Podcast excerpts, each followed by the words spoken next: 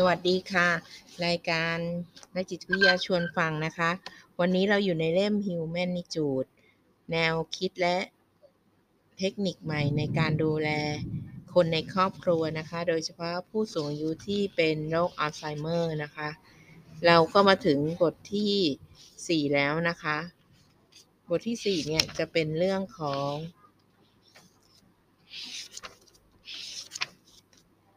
หลัก 4 ประการของ Humanitude นะคะ Humanitude เทคนิคที่ 1 ก็คือการสบตา ในบทนี้ผู้เขียนจะขอแนะนำเทคนิคพื้นฐานของ Humanitude ที่จะช่วย ช่วยในการสื่อสารให้อีกฝ่ายเข้าใจ ได้ว่าฉันให้ความสำคัญกับคุณ เริ่มจากเทคนิคการสบตา หากเราไม่เข้าหาจากทางด้านหน้าซึ่งก็จะอยู่ในขอบเขตการมองเห็น หรือในลานสายตาของผู้ป่วย เขาก็จะไม่รู้สึกตัว ดังนั้นถ้าเราโผล่เข้าไปกระทันหันก็จะทำให้ผู้ป่วยตื่นตกใจ เหมือนกับมีรถพุ่งออกมาที่สี่แยก ขอบเขตของการมองเห็นที่ของผู้ที่มีสมองภาวะสมองเสื่อมนั้นแคบกว่าที่เราคิดไว้มาก ถ้าส่งเสียงเรียกจากด้านนอกลานสายตาของผู้ป่วย ส่วนใหญ่มักจะไม่รู้สึกตัวว่ามีใครอยู่ข้างๆตัวเอง และไม่รับรู้ถึงสิ่งที่เราพูดด้วย จึงต้องมีความรู้รู้แล้วก็มีความเข้าใจในเรื่องนี้ เพื่อใช้ในการสื่อสาร การบอกให้อีกฝ่ายรู้ว่าฉันอยู่ตรงนี้นะ ก่อนอื่นเราต้องเข้าหาจากด้านหลัง เพื่อ ดึงดูดสายตาของอีกฝ่ายให้ได้ก่อน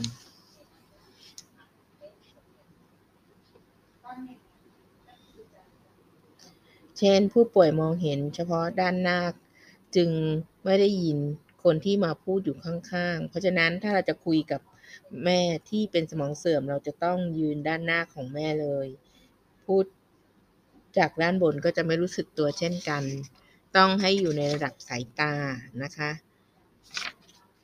ข้อความที่สื่อสารจากการมอง จากด้านหน้า มองในระยะไกล มองในแนวราบ มองเป็นระยะเวลานาน การมองไม่เพียงแต่ช่วยให้เรารับข้อมูลผ่าน การมองเห็นเท่านั้น แต่ยังสามารถสื่อสารข้อความไปยังอีกฝ่ายได้อีกด้วย การมองจากทางด้านล่างก็เป็นการสื่อสารไปยังอีกฝ่ายว่า เราจริงใจกับเขา การมองในระยะไกลเป็นการสื่อสารว่า เรามีความสัมพันธ์ที่ใกล้ชิดสนิทสนมกัน การมองในแนวราบเป็นการสื่อสารว่าเราอยู่ในสถานะที่เท่าเทียมกัน และการมองในระยะเวลานาน เป็นการสื่อสารว่าเรารู้สึกดีกับเขา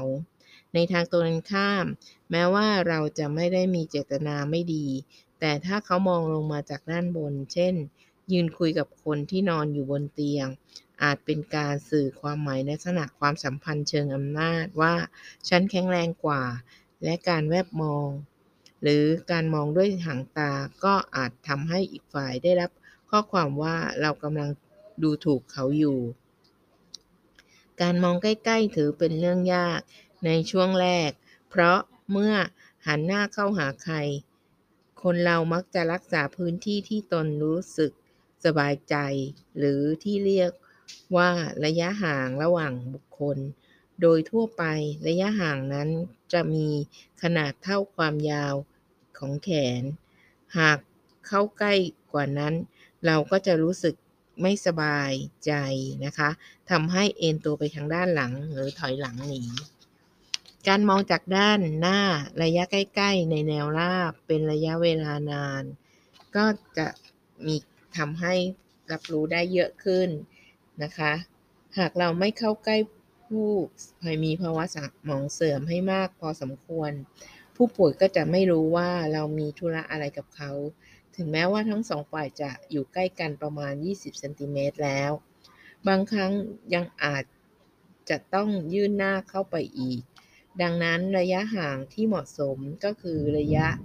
ที่ผู้รับการดูแลเป็นผู้ตัดสินนะคะ การที่ผู้ป่วยถอยหลังหรือเอนตัวไปทางด้านหลัง ก็หมายความว่าเราเข้าใกล้เขาเกินไป และระยะห่างที่เหมาะสม นั้นอาจเปลี่ยนแปลงไปได้ตามสถานการณ์ แม้จะเป็นคนคนเดียวกัน ดังนั้นก้าวแรกของการสื่อสารก็คือ การเข้าใกล้ผู้ป่วย โดยต้องคอยดูระยะห่างที่เหมาะสมในการมองอยู่เสมอ แม้การมองเป็นระยะเวลานาน จะแสดงถึงความรู้สึกที่ดีที่มีให้อีกฝ่าย แต่การจ้องมองโดยไม่พูดอะไรก็อาจทำให้รู้สึกถึงการใช้กำลังและความรุนแรงได้เช่นกัน ดังนั้นเมื่อสบตาแล้วให้รีบพูดกับอีกฝ่ายภายใน 2 วินาที ในขณะเดียวกันก็อาจนำหลักการสื่อสารหลาย ๆ แบบมา ใช้ร่วมกัน เช่น มองไปแล้ว ในขณะที่พูด เรียกว่าการสื่อสารหลายรูปแบบนะคะ แม้นว่าเราจะเข้าไปใกล้ผู้ป่วยได้แล้ว แต่ก็ยังรู้สึกอายที่จะสบตาอีกฝ่าย หรือคิดว่าทำไม่ได้ก็เข้าไปดึงดูดสายตาของอีกฝ่ายให้ได้ก่อน แล้วมองหาตนเองที่สะท้อนอยู่ในดวงตาของอีกฝ่ายแทน คนส่วนใหญ่ทำแบบ เมื่อทำแบบนี้แล้วก็จะรู้สึกว่าการสบตาไม่ได้ยากถึงเพียงนั้น การคำนวณถึงตำแหน่งของตนเองก็เป็นสิ่งสำคัญในการเข้าไปอยู่ในลานสายตาของผู้ป่วย อย่างในกรณีผู้ป่วยหลังค่อม ที่เหมือนก้มมองพื้นตลอดเวลา เราก็จะต้องเข้าไปในลานสายตาของอีกฝ่ายด้วยการมองขึ้นมาจากข้างบน นะคะ ก็เรียกได้ว่าเราควรจะอยู่ในระดับเดียวนะคะ กับสายตาของผู้ป่วย